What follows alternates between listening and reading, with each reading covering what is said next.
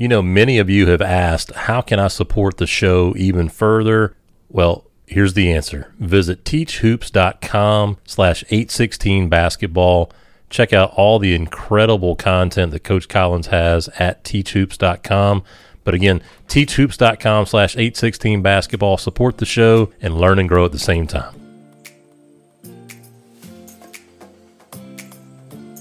Hello and welcome to the Greatest Games Podcast, brought to you by 816 Basketball. I'm one of your hosts, Brian Rosefield, and I'm joined by my co-host, Chris de Blasio.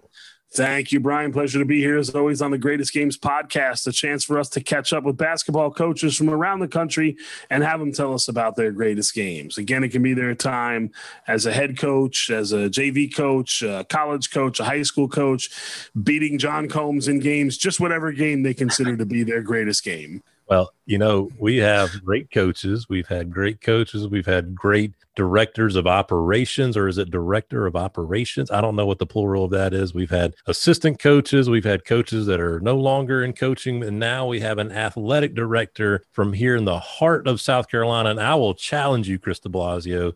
I don't know if we've had a better golfer on the Greatest Games podcast than our guest today. He's the Dreher High School Athletic Director, Jeff DiBattisto. Welcome to the Greatest Games podcast. It's quite the intro from you two. I appreciate it. Well, I will say I am not the greatest golfer because I played like trash on freaking Saturday. What'd you shoot? I shot a 99. Okay. Yeah, we, we, had to wait for the frost to lift. We weren't able to tee off until about 10 a.m. and it was just freezing cold and soaking. Rock shot an 82 though. Debo, I don't know about you, but I'm I'm hearing a lot of excuses. Is that what you're hearing too, or? Yeah, those uh, those don't play down here. Do you guys have frost warnings in South Carolina to wait to get on the golf course? I don't think so. I mean, that sounds like it's your choice to live where you live, Blas.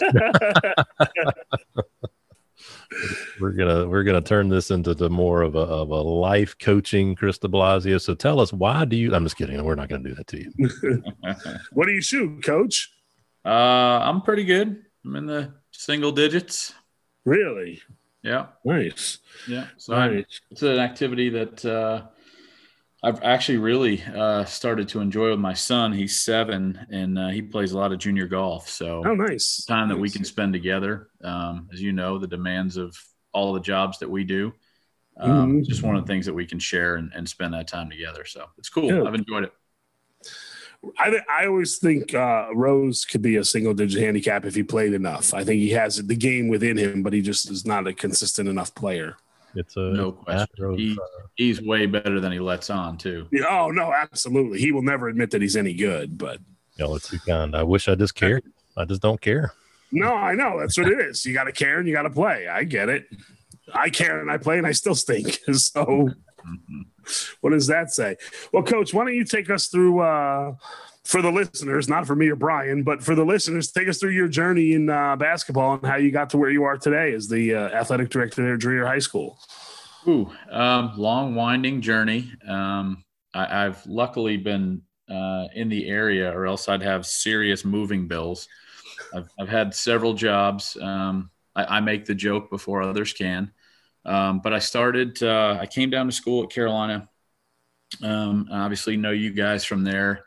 I was a manager under Coach Fogler. Um, realized about halfway through my college career uh, as a manager that I wanted to get into coaching. Promptly switched my major. Took me a little bit longer, five year plan. And when it was time to graduate, you know, I, I was naive enough to think because uh, you know you're in the SEC and everything appears to be very easy. Um, and we learned later on that it certainly isn't. That I would just hop into a college job um, and how stupid and naive that was. So uh, I was able to get an assistant's job at, at Airport High School for one season, and I was a substitute teacher. We were uh, I worked for John Pappas. Got gave me my first job. Um, love love Coach Pappas. Uh, we promptly were let go after that season, uh, and uh, was lucky enough uh, to to move on to Gardner Webb up in North Carolina, who's in the Big South. I was there for a couple years as an assistant. Uh, I got out of coaching for a year and did sales. Realized that was not what I wanted to do, and uh, so after Gardner Webb, was in sales for a year, and then uh, was an assistant coach at Miami Dade down in Florida. Um, at, at, one of the largest schools in the country and, and one of the best junior colleges uh, in the country. I was there and for with the, with the great Butch Estes. That is correct. He's an absolute legend. um, he he is a fantastic basketball coach. Um, I learned a ton from him, um, and had the opportunity to be around some really good players. Uh, shared an office with a guy who's uh, head coach at Arkansas State right now. Does a great job, Mike Balado. Learned a lot from him, and and certainly a lot from Butch. So had a great experience there. Got offered a head coaching job while I was down there in Charleston, South Carolina at Bishop England. I wasn't sure I was going to take it, and uh, Butch at the time told me that at some point you got to learn to make your own decisions. Uh, I, I think you should take that job, and then if little little do we know how much that is of making your own decisions. And uh, and so uh, he said if you ever want to come back the door is open. And so off i went to charleston south carolina. There are a lot worse places you can live in america than charleston south carolina uh, was the head coach at bishop england for five years uh, five great years uh, also coached a little golf there that's a very uh, subjective term coaching golf it's one of the greatest gigs you can ever have in America is being a high school golf coach, especially with a good program. I drove the bus, handed out Gatorade, and mostly stayed out of the way. Uh, but I had a, a great experience there. I started to get some administrative experience there as an assistant AD uh, under Paul Rooney. And that kind of pushed me to think about that where I hadn't thought about it before. And at that point, I kind of decided that I didn't want to go back to college coaching. I, I liked the high school uh, atmosphere and and what it brought and the opportunity to help young people. So I stayed with that. Um, eventually, a, a, life change uh, moved to Augusta and finished up my master's and, and couldn't find any coaching uh, coaching jobs there in Augusta. Uh, my wife got a job opportunity there, so we moved there and uh, ended up getting a job offer to be the athletic director at Cardinal Newman. So I ended up taking that. I uh, was an AD for two years, and then the coaching bug hit me again again, you're following the moving truck story here. It's it's got you know the wheels never really stop turning. And uh, I moved on to Dreher High School uh, to be the basketball coach there for three years. Uh, and then after three years there, uh, great run there. Had had an awesome experience. Uh, had the opportunity to work with Jason Powell at Westwood and took the basketball job at Westwood High School for two years. Uh, and just, gosh, what a great place that is. Um, and then opportunity came to be an athletic director again, and it was going back to Dreher where I knew a lot of people and and uh, felt very com- comfortable. So here I am uh, in the COVID world trying to figure out how to play sports. Well, one thing I want to say before I ask you a question is uh, my brother is a high school golf coach, and he always talks about how it is the greatest job in America. And he doesn't even have a good program, but he says everything you dislike or could dislike about high school sports you don't have to deal with with golf up here where we are in jersey you don't play on the weekends because the because the county courses are too packed you don't play in bad weather there's no officials there's no parents on the course everybody plays and you just count the top four scores so you don't have to worry about, but he's like literally everything that sucks about coaching high school sports, you don't have to worry about as the golf coach. I think, I think that's a great point. I think the piece that I, I really uh, identify with there is your score is your score. That's it. No, right. You, There's no, not, I didn't play the, not enough playing time, not. yeah. And they all play the same golf course. Right. So, yep. you know, it, it is what it is. And there's some, uh, there's some objectiveness in there that I think often, is lost in some other sports or isn't isn't valued enough. So uh, your performance dictates your result, and uh, and there's not somebody else deciding that for you. They're not mm-hmm. deciding your playing time. And so uh, I enjoyed that piece of it. Again, you, you, know, kids are kids; they find ways to argue it. But you know, last I checked, I'm not very bright. I went to Carolina, but 38's less than 39. So right. you're going to play one, and he's going to play two. yeah. Uh, what I wanted to ask you, so you've yours is interesting. You bounced a little back and forth between administration and coaching, administration, coaching.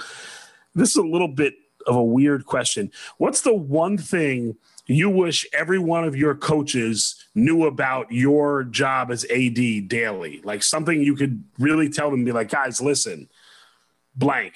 I don't know. I just made this question up, so I don't know if it makes. Yeah, no. I, I appreciate that. Um, I, I see it daily. That's actually a great question. Uh, I think the one thing that um, I would love for them to understand is that your issue is not the only issue on my desk. And your issue is the biggest issue to you because it impacts your program. And so you're solely focused on that. I may be focused on seven different sports and the things that they have going on. So while I may not be as responsive as you want me to be, there's usually a reason for it. So, you know, and, and again, I, I try not to get too, too, too mad at coaches for that because if you haven't sat in that chair, you know, it's tough to have that perspective. And that's the thing, I, Chris. That's a great question coming from an AD. It, I mean, it, the thing is trying to get coaches to understand what it's like to be an AD. Why we tell them the things that we tell them over and over and over again. And then, like you just said it, Jeff. Until they sit in that chair, they have no idea. And it's like being a head coach for a program. You have no idea. As an assistant coach, I know I thought I've got all the answers. I know everything that we need to do but moving over those 18 inches that's the hardest move to make you know it's just so that's I, I, love that question so much chris but eh, jeff i want to take you back to that that point where you made that decision to stay in high school. You had worked at some very good colleges. You were very successful. You'd gotten a reputation. As butch said hey if you ever want to come back i'll hire you in a minute. So you were working your tail off as a great college coach. But what was it really about you saying yes, I want to stay in high school. What was it about making that decision that had you stay at the high school level? Yeah, that's a great question. Um, and, and I think it's a it's a massive grind, especially the two places you know I was at. Um, you know, you're not making a whole lot of money, and you're at that age trying to climb the ladder a little bit or, or a lot. Um, and you guys know that. I mean, you're you're in that business and you've done it. So um, you're you're it's a it's work as much as you possibly can, and that's almost the mindset in college basketball. It's it's how hard can you possibly work to show other people that you're doing the work, um, and and that'll get you to where you want to go. Um, and I kind of went off on a side tangent there, but but back to why I stayed in high school. I I think the ability to impact their lives at such a crucial time in their life and I think it takes me back to when I was growing up. Um, my parents had had gone through a divorce and and um, you know I, I, think that maybe I lacked a little bit of the uh, father figure uh, guidance that I was looking for at that time in my life, and so I always look back to that time and say, "Gosh, if if I had someone that maybe could have guided me in that direction, um, you know, maybe this happens or maybe that happens," and and I thought maybe I'm that person for somebody else who needs that. So um, that's kind of what guided me in that direction, I guess, to to answer it bluntly. That is blunt. You are right. we had someone else that's no point in sugarcoating it, De Blasio. That we had someone else that said that Brian something about impact. Uh, who was it? A couple weeks ago, made that same point about the difference between college and, and high school coaching. It was someone that had been back and forth and said that same thing about impacting kids at the crucial point. Not that college is crucial, but high school is so vital in the development of young people. Like I wish I remember. Well, I'll tell you, I, episode forty-seven, Frank Martin, that was a high school coach and a college coach, and he he mentioned the point about once they get was it him? College, was it that long ago? Okay. Yeah, yeah basically that there's just a little bit of an inch that he, that he, he can push them just a little bit as a college as a college player. But but you're right. I think as they're so impressionable, much more impressionable as as, as high school kids listen, there there were a couple times in my first couple of years of high school coaching where I was looking around going, I'll take those college players though. my guys can't make a shot. Those guys when I was coaching in college, man, they can make shots. But, uh, no, but it's what's it's, the difference between college basketball, uh, high school and college basketball, Rosefield? The great Ernie what? Said, the ability to make layups. Ability to make layups, one footers. Yes, and use your left hand consistently. Mm-hmm. coach uh, so again i'm going to go back to the ad coach thing. Um, when do you feel it appropriate or how do you counsel your coaches on dealing with parents and when is your time to get involved? Ooh, um, so I, I think uh, I think my perspective changed becoming a parent for sure, and and I always heard people say that, and it was all right, yeah, sure. It's just kind of like when you have a kid and people say, well, it'll change your life. Okay, great. I don't have any kid, but it does. It, it truly does. I, I, think I always, I always counsel uh, our coaches on try to understand it from somebody else's perspective first. Don't immediately get defensive, which is difficult to do because our coaches pour their hearts into what they do, right? So when someone questions it or calls them dumb or tells them they don't know how to coach or all the things that are involved in, you know, that that our coaches hear, just just try to take a step back, take a deep breath and and look at it from their perspective. That doesn't mean you ultimately have to agree. You're in charge of your program if you've got a solid foundation and what you believe in and you've got solid reasons, then stick to your guns. But one, look at it from their perspective, and two, communicate with them. If you are avoiding parents constantly, that is going to cause you more problems than if you just dealt with the situations head on. And then I think the last thing is be honest. You know, they may not like what you hear, um, and they may not want to hear it on that particular day, but most of the time they're going to value you telling them the truth. Um, when do I get involved? We have a policy that we want our athletes to talk to our coach first. If they don't get the response, whatever they feel they should get, then if mom and dad want to have a conversation with the coach, then that happens. And then it's a chain of command thing. If they're unhappy with what goes on with the coaches, then then I'm certainly willing to take a meeting with them, but I will tell the parents two things. One, uh, well, two, three things. One, has your child talked to the coach? I want to know that first. Two, have you spoken to the coach before you came to me? And then three, I'd be happy to talk to you about anything but playing time. We're not going to talk about playing time because that's not my area. Um, I'm not the expert in that particular sport, and that is not my program. I'm not there every day. So it's not my place to make those kind of decisions or judgment calls. That's why we have a coach and that's why we hired him. Is that uh, sorry? I just want to jump on that again. Is that policy um, explicitly written down anywhere? Is it something that the coaches give to the kids and parents at the beginning of the year when they give out like materials or anything? Like how explicit is that? We have an expectation that you either have a a, a team handbook or an expectation we call it expectation sheet or or okay. uh, something like that where yes you can refer back to it okay but, yeah uh, just... you know the reminder i have for a lot of them chris is that um, you know what you put on paper you're going to have to enforce so make sure you've clearly thought it out and, and follow up question: Can I get a copy of that? I'm just kidding. I'm just kidding. you and I have shared multiple documents throughout the years, my friend. Yeah, that's right. That's right. That's right. Well, and I think that's how you. I mean, I think that's how you grow. I mean, there's there's one, there's no sense in reinventing the wheel, and and two, if you're constantly in that growth mindset, why wouldn't you want to learn from other ads and and see how other people do it? Mm-hmm. Mm-hmm. Especially during these times, there's uh there's a million different ways to sanitize that basketball. If, if, might be the funniest thing you've ever said. I, we actually, I don't know if you had the opportunity to uh, to spray down your volleyball net this year, but that's quite the. Uh, How do you spray yeah. down a net? It's just water an, going you, through you it. an electrostatic sprayer. That is correct, sir, and it takes five minutes. And you will you will let it dry for five minutes. well, uh, yeah, well, I'm going to leave that one alone about sanitation at this point. But, as as our as as our friend Coach Fogler said, true story. Coach Fogler. Trying to get Matt Goodell on this podcast It's like taking an act of Congress. He will not on this podcast. Yeah, Rose has tried to get Mac to come on and do it.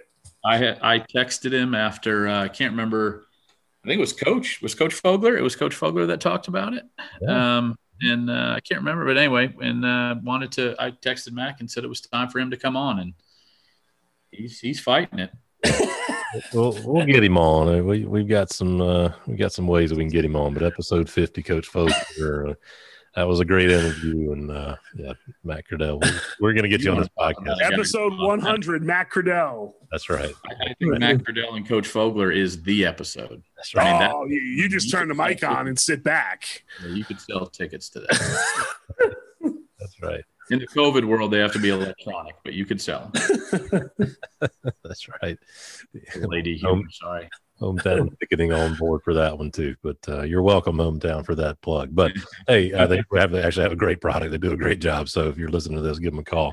But you know, going back to this helping kids, this is something that that I run into as an AD. That, like I'm the disciplinarian, right?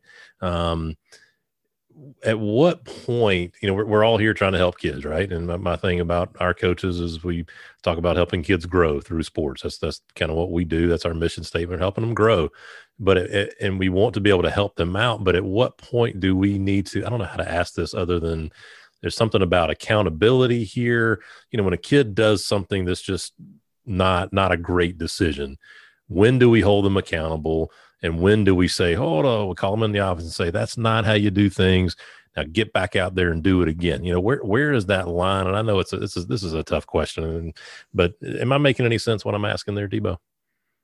Yeah, no, I, I am going to answer it this way, and again, I'll, I'll throw it back to you. I don't know if this is I don't know if I'm answering your question, but I the the one word that kept coming up in that in in when you were asking that winding roundabout question was uh, was relationships. Yeah. Um, and I think that dictates almost everything you do in our business.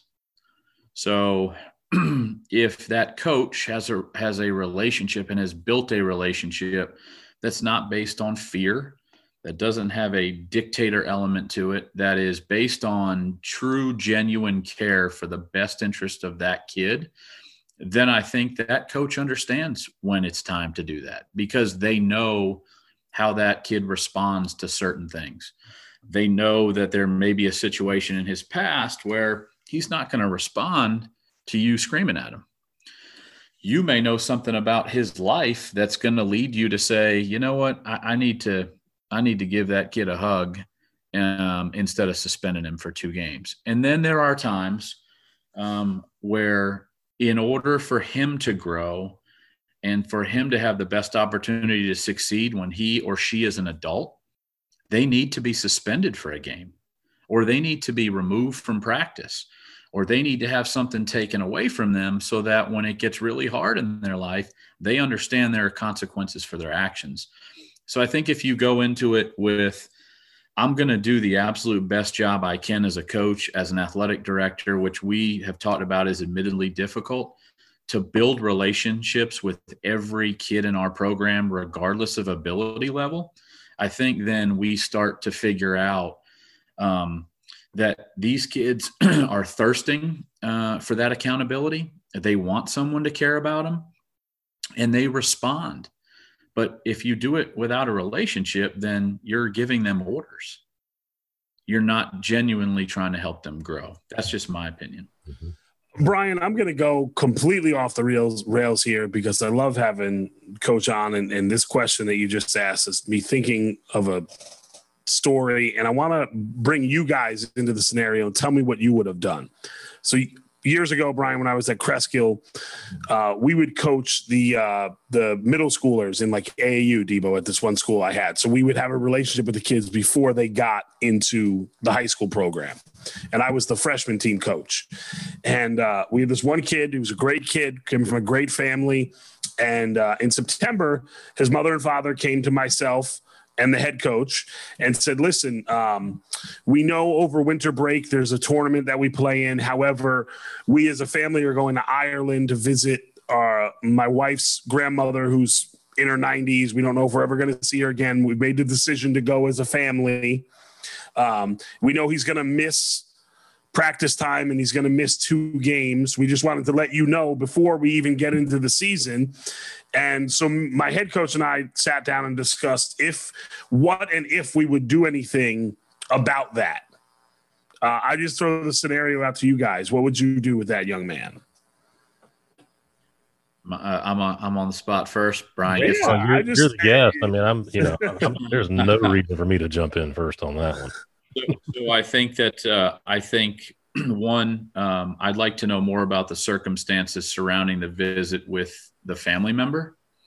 I think that may play a role in it too. I'd it was like- it was an elderly family member in their 90s, lived in Ireland, was you know never coming to the U.S. or anything like that. Right. You know, Hmm. If it's my son, uh, we're not taking that trip um, probably during the season because he made a mm-hmm. commitment to his team.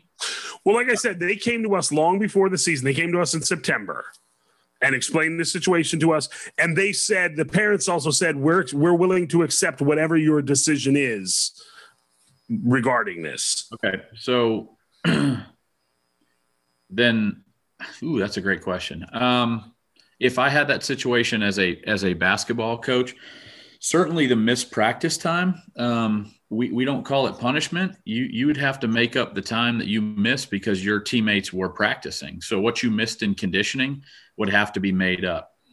Um, I, I'd have to I'd have to figure out what I would do about those two games. I think if you take the approach of throwing the baby out with the bathwater and you're just done and you're going to be suspended four games because you went on a vacation, is that really benefiting the kid and the team?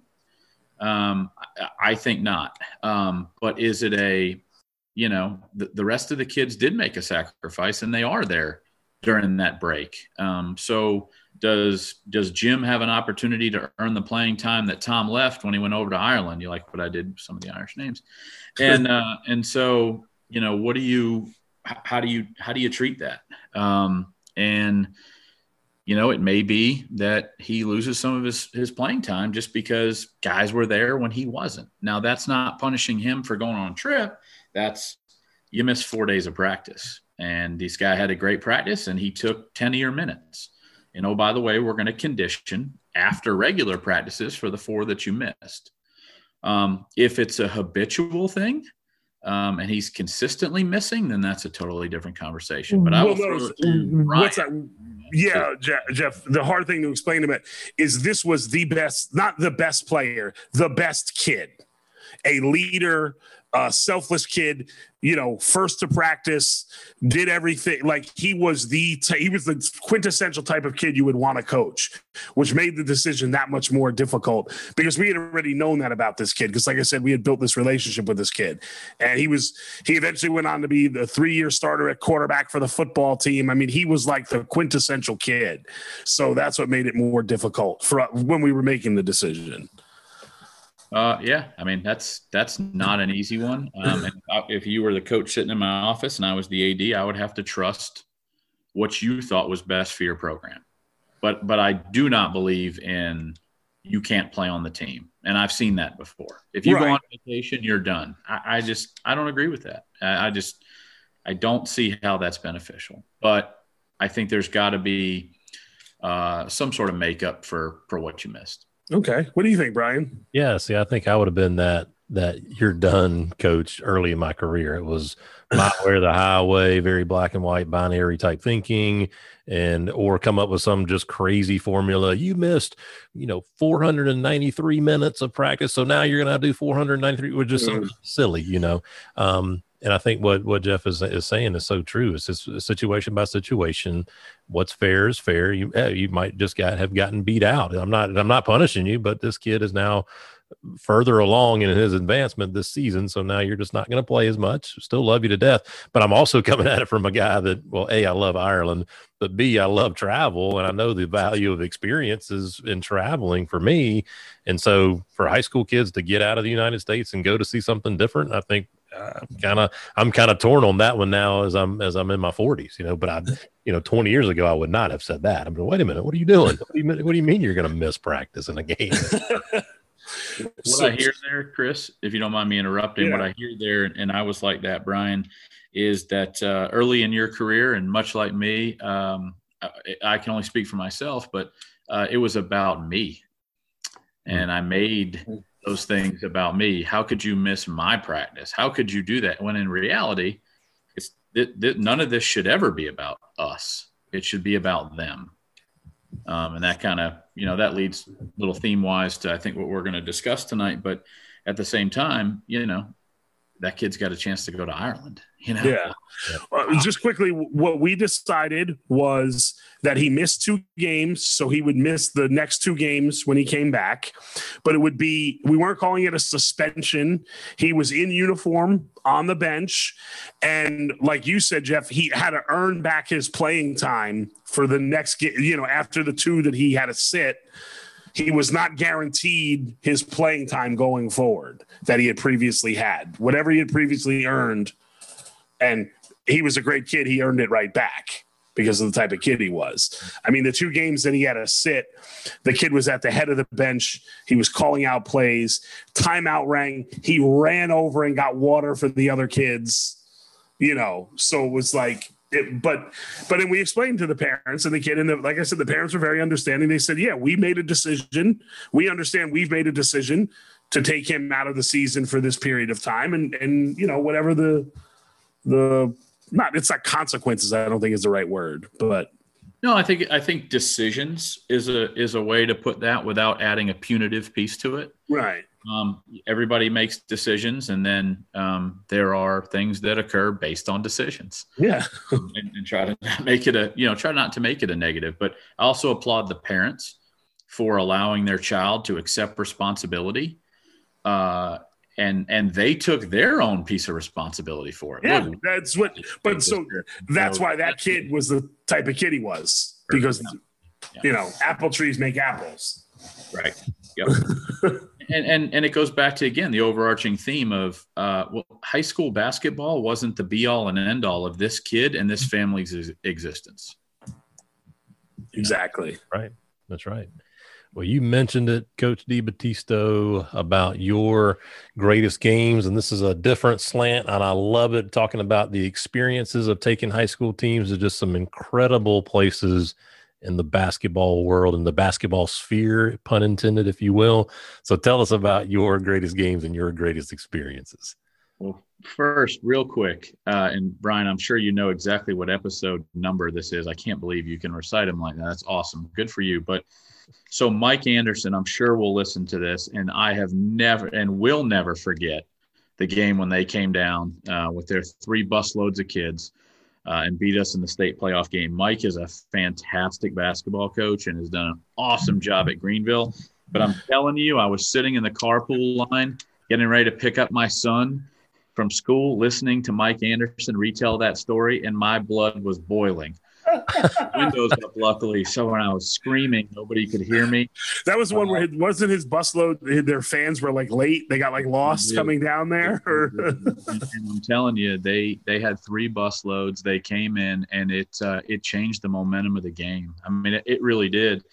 And we still had a chance to win at the end. Um, and it's just one of those games that you know you're never going to forget. But um, man, it was uh, you know, and that's that's why sports are amazing. I mean, it was a negative outcome for us, but I'll never forget it. You know, and uh, having having to relive that and listen to it. Um, you know, I know Brian. I sent you a text after, and I was just fired up, sitting in a carpool line in elementary school. to get right back to it. So, um, anyway, I, I got off tangent there, but Mike Anderson, I, I will not forget that one. Um, and we did go back up there at Westwood a couple years later and beat him, and I, I thank him for for mentioning that one because that was an awesome game too. Um, he he is he's really good coach and, and done a really good job. So, um, you know, I think it again uh, goes back to the theme of who who and what is this ultimately about. And um, my belief uh, is that this high school or the, uh, was uh, with when I was coaching that the experience should be more than just just basketball. And if it is in the basketball realm, let's give our kids something that they're always going to remember. Um, they may not always win the region. They may not always win a state championship. They might be three and 18. But 10 years from now, they're going to remember that trip that they took um, or that experience that they had together. And so um, it really started uh, my first high school head coaching job in Charleston at Bishop England. A guy you guys know very well, John Combs pitched the idea to me um, of us playing in Madison Square Garden when he was the head coach at Ridgeview. And so I was at Bishop England. I uh, went to my AD. He looked at me like I had four heads. I had to convince him that it was a great trip for our kids. Um, we were able to get the parents on board, and then we, you know, we added a service element to it. And and uh, and I know both groups raised some money for pediatric cancer research because it was the Coaches versus Cancer Classic up there I know you guys were both uh, involved in that as well. unfortunately on the losing end of that, but you were there.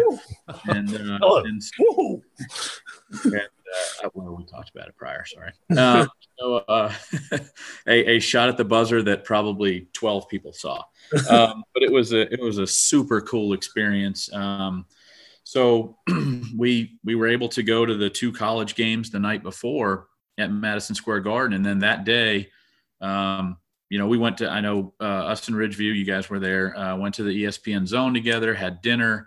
We went to the games, uh, and then the next day, literally, our kids are playing in Madison Square Garden, and not old Madison Square Garden before the reno. Um, and it doesn't matter if there was nobody in there, and and there were people, and their families were allowed in. A, a my dad, was, my dad was there. Mine was as well. and uh, kids are never going to forget shooting baskets in Madison Square Garden. Doesn't matter if the game counts, doesn't count. It's just something they're never going to forget. And I, have got kids now that are that played on on those teams at Bishop England that are 25, 26, 27, whatever, and they still talk about it. You know, hey, coach, have you taken a team to the garden? Where have you guys gone since? You know, and so, yeah, we we had good success at B, but man, that experience is something that they're always going to remember. You know, um, we like to think that they're all going to remember the region championships. You know, outside of winning a state championship, I think a lot of that stuff tends to fade, but the experiences don't. So that kind of carried uh, my thought process when I was at BE. We played, uh, we would, we played in the Charleston Roundball Classic, which is a good event down there. Um, and it used to be played at the Citadel. and every year um, they'd ask, you know, are you willing to? And my answer was always before they could say it, yes, I'm willing to. Who do you want us to play? Give us whoever you want. We want them. We don't want them local. We want them national. So, and again, chances of us winning that game probably not great but the experience of playing seton hall prep out of new jersey playing westchester out of la i mean th- those are experiences that kids don't forget so we took that on and and uh, i realized that it was a way uh, for kids to to really embrace uh, the experience of being part of a team um, especially when we were out of town you know that's one of those life experiences now since they all play AAU and travel around the country, play travel baseball, soccer. They're everywhere every weekend, but that wasn't as prevalent. So it was kind of neat to do those things. Um, subsequently, uh, we have gone to uh, Charlotte to play in the Hornets Arena. Uh, we've done that twice, which is a super cool experience. You got to sell tickets to the game, which mostly uh, your parents are going to buy and people are going to donate. Here's you know 20 bucks for a ticket. I'm not going to go sit in the nosebleeds but here it is. So you can go play there. Uh, two teams play prior to the hornets game again in an nba arena. And you know i i just think it's it's really neat. Um, the one experience i thought was was really cool and again i've got to give john combs it's tough to do but i got to give him a lot of credit uh, as as having the thought behind this um, was we took one of our Dreher teams up to Oak Hill uh, to play, like during the regular season on a weeknight. Uh, if you have not been to their gym uh, and not experienced playing in a game there, it's super cool. Uh, tiny, tiny place, uh, banners everywhere, college jerseys everywhere. Uh, the kids know the significance, but traditionally, year in and year out, your your kids are going to end up playing against somebody that's going to end up in the NBA. Uh, so they always have that to to carry with them. The year we went up there, they had Dwayne Bacon, who, uh, gosh, last I checked, I think plays for the Hornets. Uh, he may have been traded, but um, is on the Hornets roster. And, and, we were lucky enough to have a really good player in Tevin Mack. So the first quarter of that game was a barn burner, and it was awesome. Um, at one point, I think we were up 17 11. So as every coach does, I looked at my assistant coach while he was supposed to be helping me out and said, "Take a picture of that scoreboard immediately." Um, and then it, uh, it, didn't get didn't get any closer than that. Um, but our kids played hard. They had a great experience.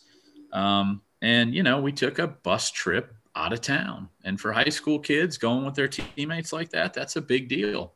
Now I'll say this: it takes a tremendous amount of commitment from everybody in your program to include your administration to back that kind of stuff. Because as I sit in this chair now as an AD it's a lot of work, you know, uh, to get a team out of town. Um, I helped uh, the beginning stages of, of a plan before I left Westwood to be an AD for us to go to the Bahamas to play in a Thanksgiving tournament in the Bahamas. Jason Powell finished that plan off and executed it, but we were headed to the Bahamas the next year.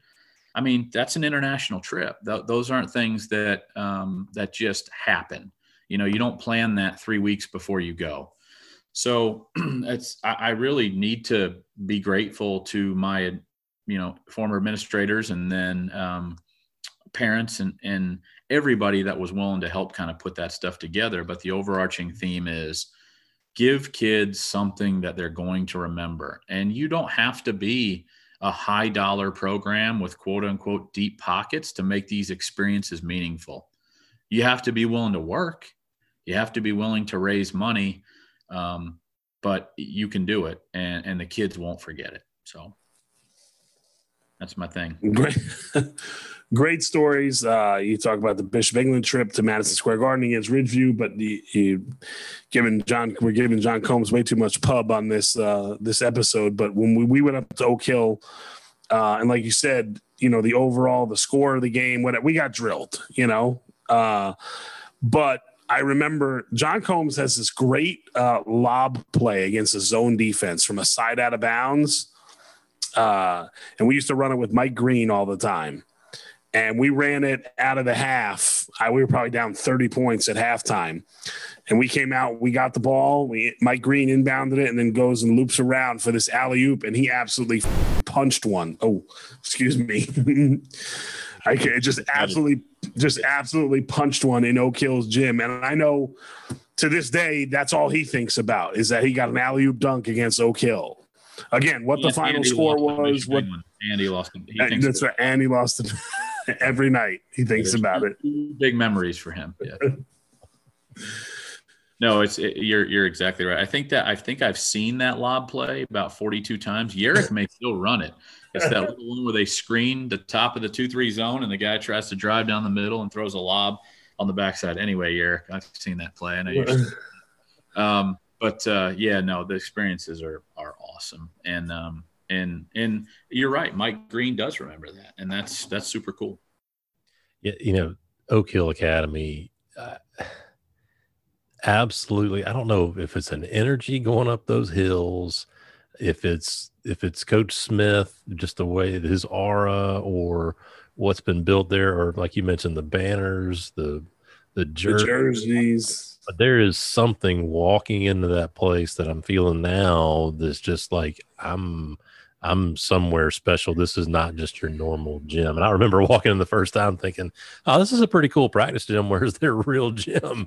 And I uh, know this is where they play and they're going to beat your tail. And, and, and it happened, but it's just a super, super special place. And he's done a great job up there. He's just, he's, he's a special guy. And it's just, it's, a, it's an incredible place. They do. And, and, uh, and man, I'm telling you what, when they tip that thing off and they've got three dudes that are six ten and six seven wings coming off the bench, you you you find out real quick uh, what kind of program they've got. But I think the credit to them is that they treat everybody the same. Um, and I think that's a credit to, to Coach Smith and how he runs his program, whether you're Dreher High School from Columbia, South Carolina, or you're one of the elite prep schools in the country. So I appreciate that about him. And that and the New York trip too. I mean, we I mean we're giving John a hard time, but episode four of this podcast, he, he's an ideas guy. Like, and and for him to call you up and say, "Let's play in the garden," what was your first thought? Was like, what what at that point? Like, hey, I got an idea. We're going to play in the garden. What was your thought at that point? Yeah, so we all know John, and I know a lot of coaches. And and just a side note, like coaches in South Carolina um, oh, John, I think a lot of uh, a debt of gratitude for all the work he does with the Coaches Association. A lot of that stuff is a pain in the neck, and, and he does it willingly. Um, but so John has had a lot of uh, crazy harebrained ideas over the years. So I just kind of you know chalked it up to that. Um, and then you start to think about it, and you're like, why not? Man, that's a great idea. And and and really, that was the idea of you know, let's start giving them experiences. Why not do this? And it was such a success that um, it was just like, let's keep doing stuff like this as much as we can. And, and so it kind of snowballed from there. But yeah, no, I, I was like, after I kind of thought he was nuts, it was great idea. let's try. Uh, I, I don't mean to keep belaboring the point, but the experiences, Brian, I remember. I don't know if you remember this. We were sitting on the plane. We were just loading the plane, and maybe it's just I didn't think of it. I'm in my mid 30s then. I traveled all over the world, not all over the world, but been a lot of places. We had several kids who had never been on an airplane. Absolutely. And they said that to us. They were talking to us. They're like, I've never been on a plane before. I've never flown before, you know, 16, 17 years old. And I was kind of like, wow, mm-hmm. this is their first time on a plane. Mm-hmm. And I'll, everyone remembers their first time on a plane, right? I mean, yeah. yeah. It's a perspective that you know the experience means something to them. Mm-hmm. Mm-hmm. And heading down the runway, and that thing lifts off because I, I was six when I first flew, and that plane lifts off, and you hear from I guess they were behind us or ahead of us. I don't know. It doesn't matter. What what what? just, just like what in the world's happening? just it, it, right. It's just it's incredible, and just one of those things yeah. you never forget. It's uh, again, you go back to the end of it. It's uh, you know, that's that's that's the ability to mold. That's why we do what we do. We're not getting rich doing it. Um, you know, what's your why? You know, this palatial apartment. We're not getting rich doing this. that Palace de Blasio with that giant film in the background. Uh, all right, coach. We like to end here on a fun question. I know your coaching days are over for right now, but uh, when you were coaching, if I asked uh, some guys that played for you you down at Miami Dade and, and some guys that played for you there at Dreher. And I asked them, what's the one thing Coach Debo says over and over again? What would be that one thing, that one phrase, that one saying? You know, I love I I love your podcast. So I've listened to a lot of them uh, on my, especially on some morning gratitude walks that I go on.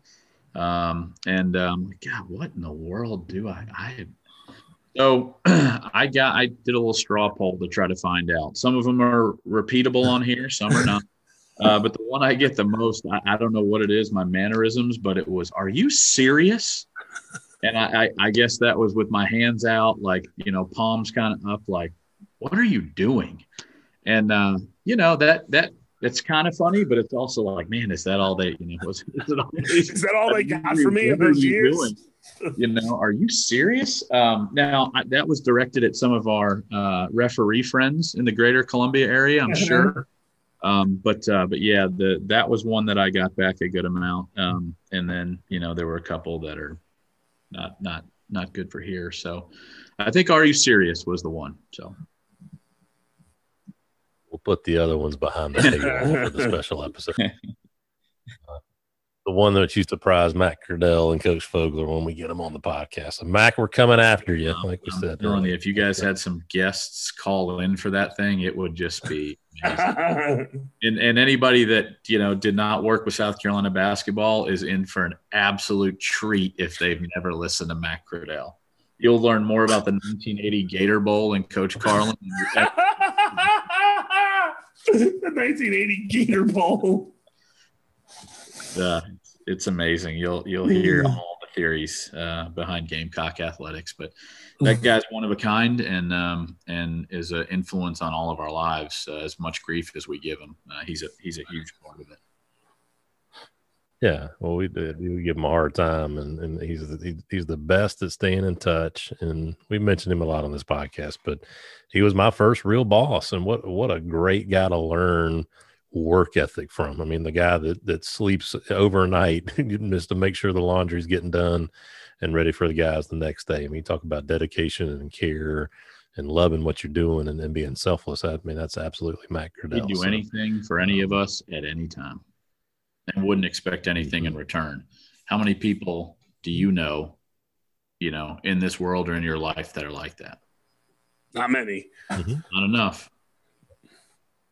It's it's a and I don't I don't know if it's a a days gone by thing, but we episode sixty nine with Phil Martelli just talking about just the the, the good old days of basketball, people that want to give back to the game. And that's, you know, Mac was not a coach, but he was giving back to the game, to the kids, to the coaches, to the managers, to the, the GAs, whoever was around, the fans. I mean, it was just, uh, he, uh, when he was working, he's still alive and well and kicking, of course, but when he was working, he was just a giver. He's still a giver. He's just an incredible guy. Incredible. Guy. His first thing is always, how are you doing? You know, it's just, how's your family? Please tell them I said hello you ask him, oh, I'm fine. You know, he doesn't want to talk about what's going on with him. And, and, uh, but to his credit, you know, all of us that are involved or have been involved with South Carolina basketball, he's just, he's a legend. So lucky to have him in our lives. Yeah, he's the best. Well, Jeff, can't thank you enough for for doing this with us, and uh, this was this was great. This is going to help a lot of folks, and it's a great great for me to go back and relive those memories, those experiences that that I was able to experience as a coach, but uh, through the eyes of those kids. So appreciate you coming on. This yeah, I hope it, I hope it inspires a young coach to do that for their kids and and give them uh, give them those experiences. And I appreciate what you guys are doing. It's an awesome platform, and uh, and it gives coaches an opportunity to to share, learn, and um, and like you said, bring back some memories. So I hope you guys continue to do this. Um, it's it's really really awesome. So congratulations on all your success, and thanks for having me. Appreciate that. Well, we'll go ahead and wrap this one up for my co-host Chris De Blasio. I am Brian Rosefield, and thank you for listening to this episode of the Greatest Games.